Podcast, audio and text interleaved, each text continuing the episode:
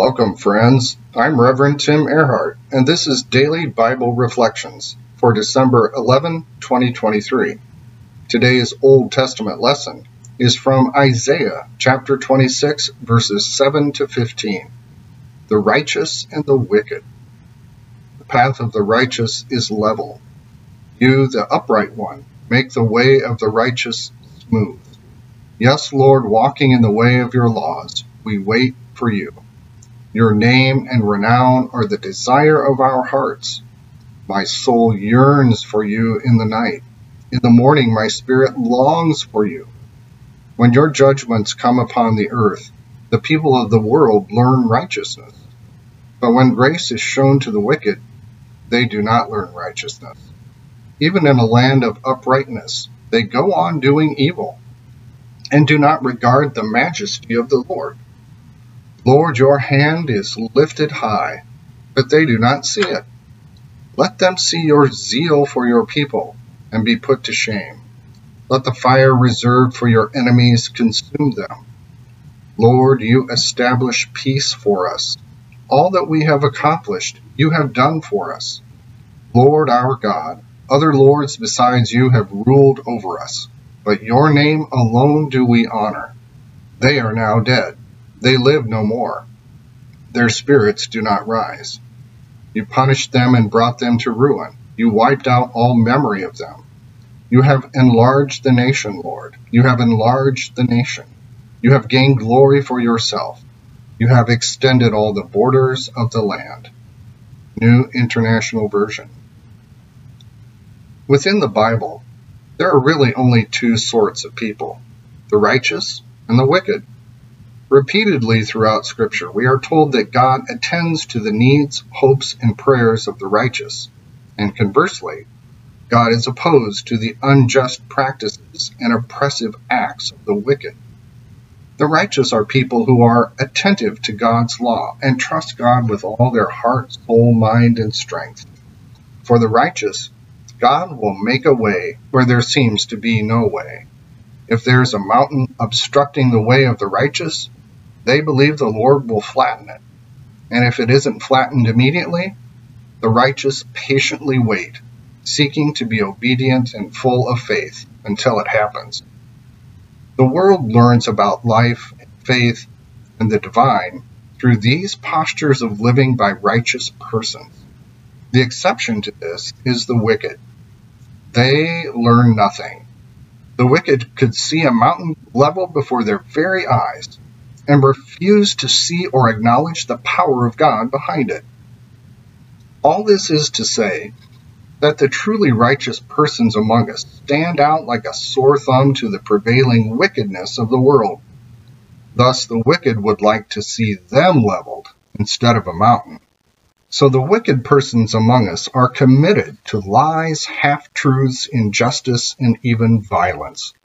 They'll use any practice that would knock down the righteous and advance the wicked person's agenda. Yes, yet in making this distinction between the two groups of people, we need to be very careful. Because whenever we group people, there is always the danger of assuming that the righteous are always righteous and the wicked always wicked, as if the righteous could never do anything wrong, nor the wicked ever do anything right and just. However, the reality is that we don't live in a completely black and white world. There is a lot of gray. The world is far more complex than our simplistic categories of good and bad. This is why it can be so maddening to try and navigate this world each and every day. So when we speak of the righteous and the wicked, let's have some clarity and understanding of the basic patterns of a person's or a group's life. Biblically, the righteous are righteous not because they are intensely moral and always actively obedient, but because the basic orientation of their lives is committed to communing and relating to the God of the universe. And the wicked are wicked not because they are belligerent and bullying, but because the general direction of their lives is continually bent inward to serve their own interests and ignore the divine. Therefore, the righteous have the foundational characteristics of yearning for God and pursuing the Lord with all their energy. They desire a meaningful relationship with God that gives shape to, the, to their plans and purposes for living. The righteous, as a general pattern of living, find their ultimate longings in life through belonging to God. They seek divine interventions for everything and deeply desire the divine presence to envelop them and surround the world with love, mercy, and justice. Along with the psalmist, the righteous say, I ask only one thing, Lord. Let me live in your house every day of my life to see how wonderful you are and to pray in your temple. Psalm 27 4. Like a deer drinking from a stream, I reach out to you, my God. My soul thirsts for the living God. Where can I go to meet with him? Psalm 42 1 2. As long as I have God, I don't need anyone else in heaven or on earth. Psalm 73:25. In contrast to these heartfelt longings, the wicked are dense and obtuse. They fail to see the beauty in any of this. Their end will be precisely what they have wanted throughout life to be left alone and have space away from God altogether, which is the classic definition of hell. But the righteous will also have their desires fulfilled and shall experience peace and right relations forever with God. How then shall we live? Blessed is the person who does not follow the advice of wicked people, take the path of sinners, or join the company of mockers. Rather, he delights in the teachings of the Lord and reflects on his teachings day and night.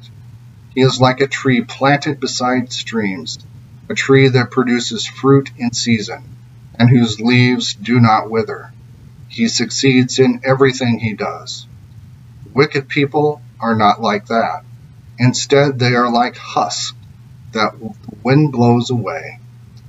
That is why wicked people will not be able to stand in the judgment, and sinners will not be able to stand where righteous people gather. Lord knows the way of the righteous people, but the way of wicked people will end.